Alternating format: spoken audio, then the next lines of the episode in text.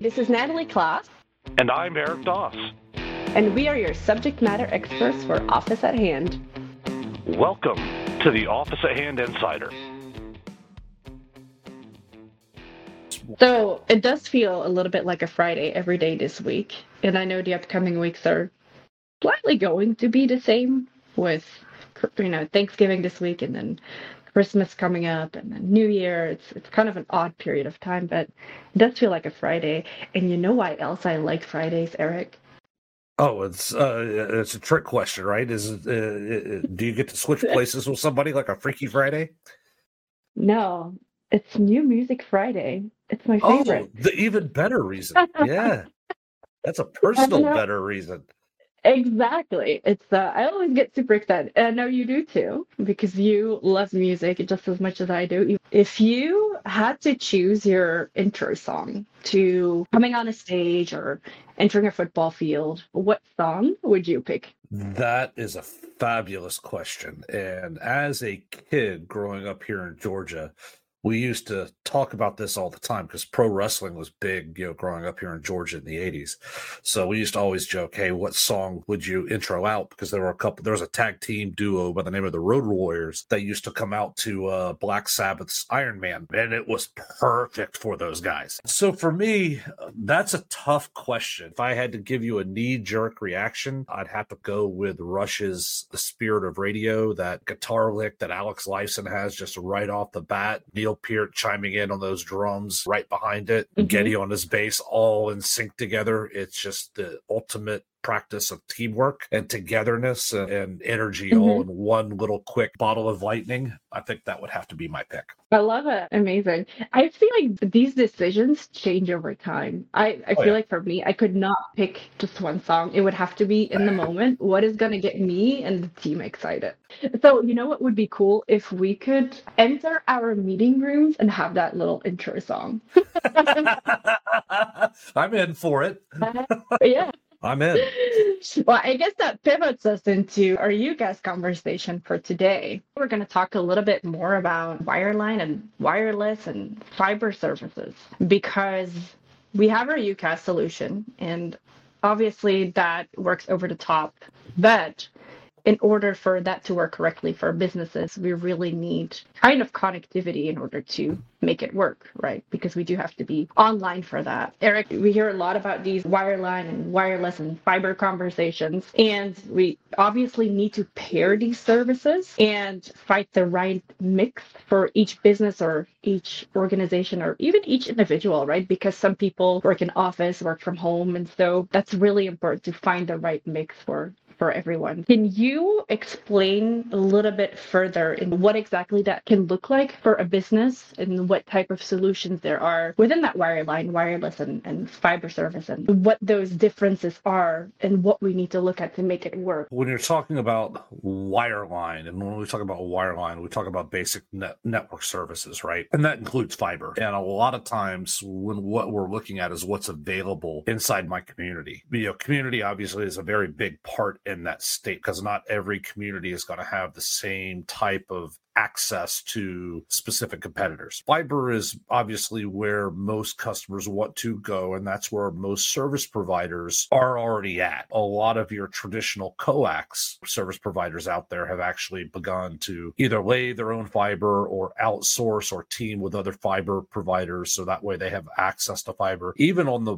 wireless side, fiber is a very big part because you have fiber that runs in between wireless towers to help send those communications. And fiber is huge because it's not a highly used mechanism at the moment. What I mean by that is that you have multiple color bands that you can have go across one fiber strand. Today, we're only using one, I think maybe two color bands to support all of the world's internet and communications traffic. There's a lot of expansion within that existing fiber infrastructure that's out there today, where coax and copper are kind of limited and they're kind of older school thoughts and mentalities. Depending on where you are inside your community, that may be all you have access to. That's where wireless becomes a very important strategy. So it really starts with understanding what is available, right? And then understanding what's critical to my business. If I'm a small business just starting out, chances are I'm going to be limited as far as finances on what I can spend on infrastructure and security. And then from there, as my business hopefully continues to grow, what can I do to protect that information and those communications? And more importantly, those network services that all of us are becoming more dependent on. Really, that's where it starts. It starts and ends with okay, what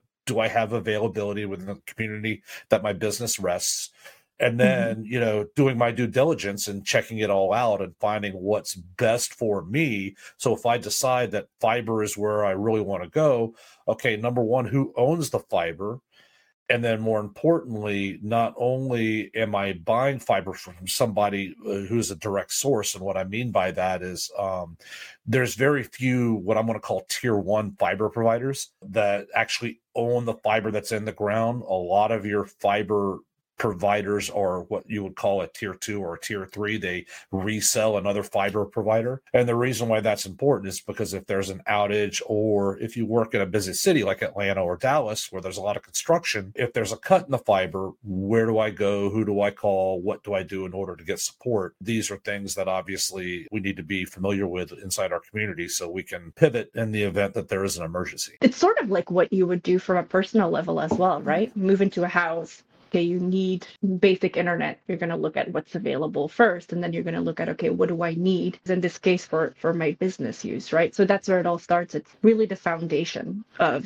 what do I need and then where do I go to get it? Once we've got the groundwork laid out with the connectivity, we can start building on top of that with the UCaaS platform. For anybody starting a business or that is moving into a small business where they need to make decisions and that maybe they don't have an IT staff, they don't really truly understand the technology industry and where things are shifting to reach out to your local service providers that are out there that can support. We're in a world today that is so heavily dependent on technology every single business is dependent on technology. So understanding how that technology can not only make your business better, but more importantly, broadcast the communications at a multi-layered level. That's important. And if you don't have that knowledge, you need to find somebody who can help you make that decision.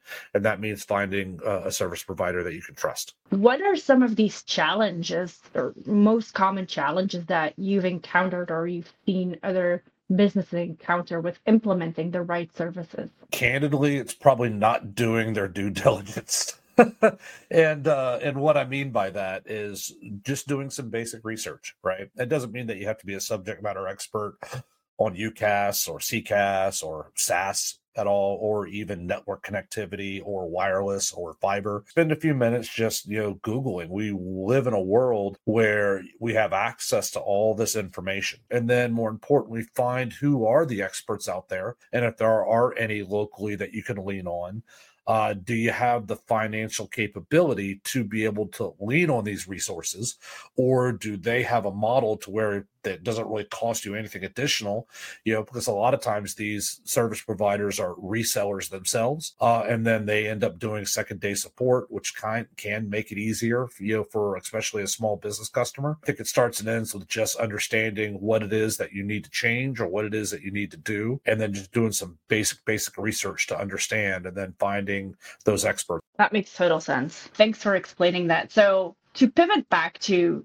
the basic connectivity, like you said, it's important to see where's the business at, what is needed, right? What is available, and then do the research, right? To see what makes sense for your business, whether you're small or large. And once we've got that foundation work done. Connectivity is in place, and the groundwork sometimes literally when we talk about wireline services. These then we add a UCaaS platform into the mix so that connectivity isn't just in the ground and in the air, but also now employees can actually connect in real life with each other, with outside vendors, with customers, etc.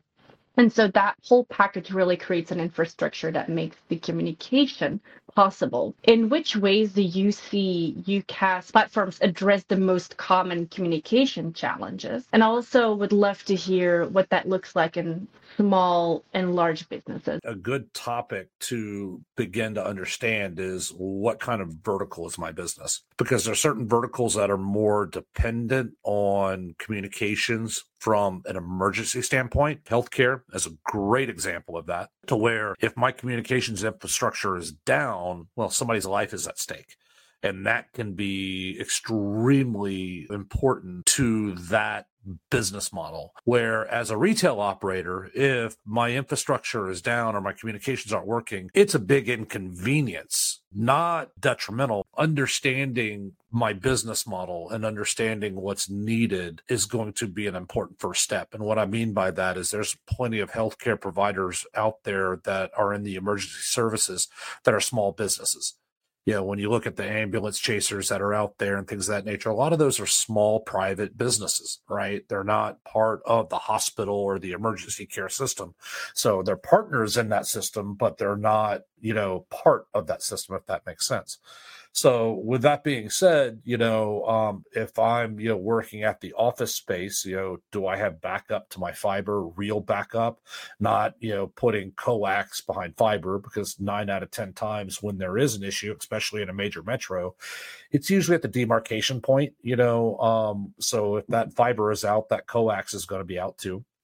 So understanding having a pure wireless or LTE type backup to keep myself up and running in the event there's a demarcation intrusion becomes extremely important. Where that small business owner, my network goes down, I can still communicate if need be by cell phones or by other backup procedures that I've deemed capable until my, my infrastructure is back up and running. Candidly, where a lot of customers get pickled is cost. How much money do we want to spend on it? What's our budget?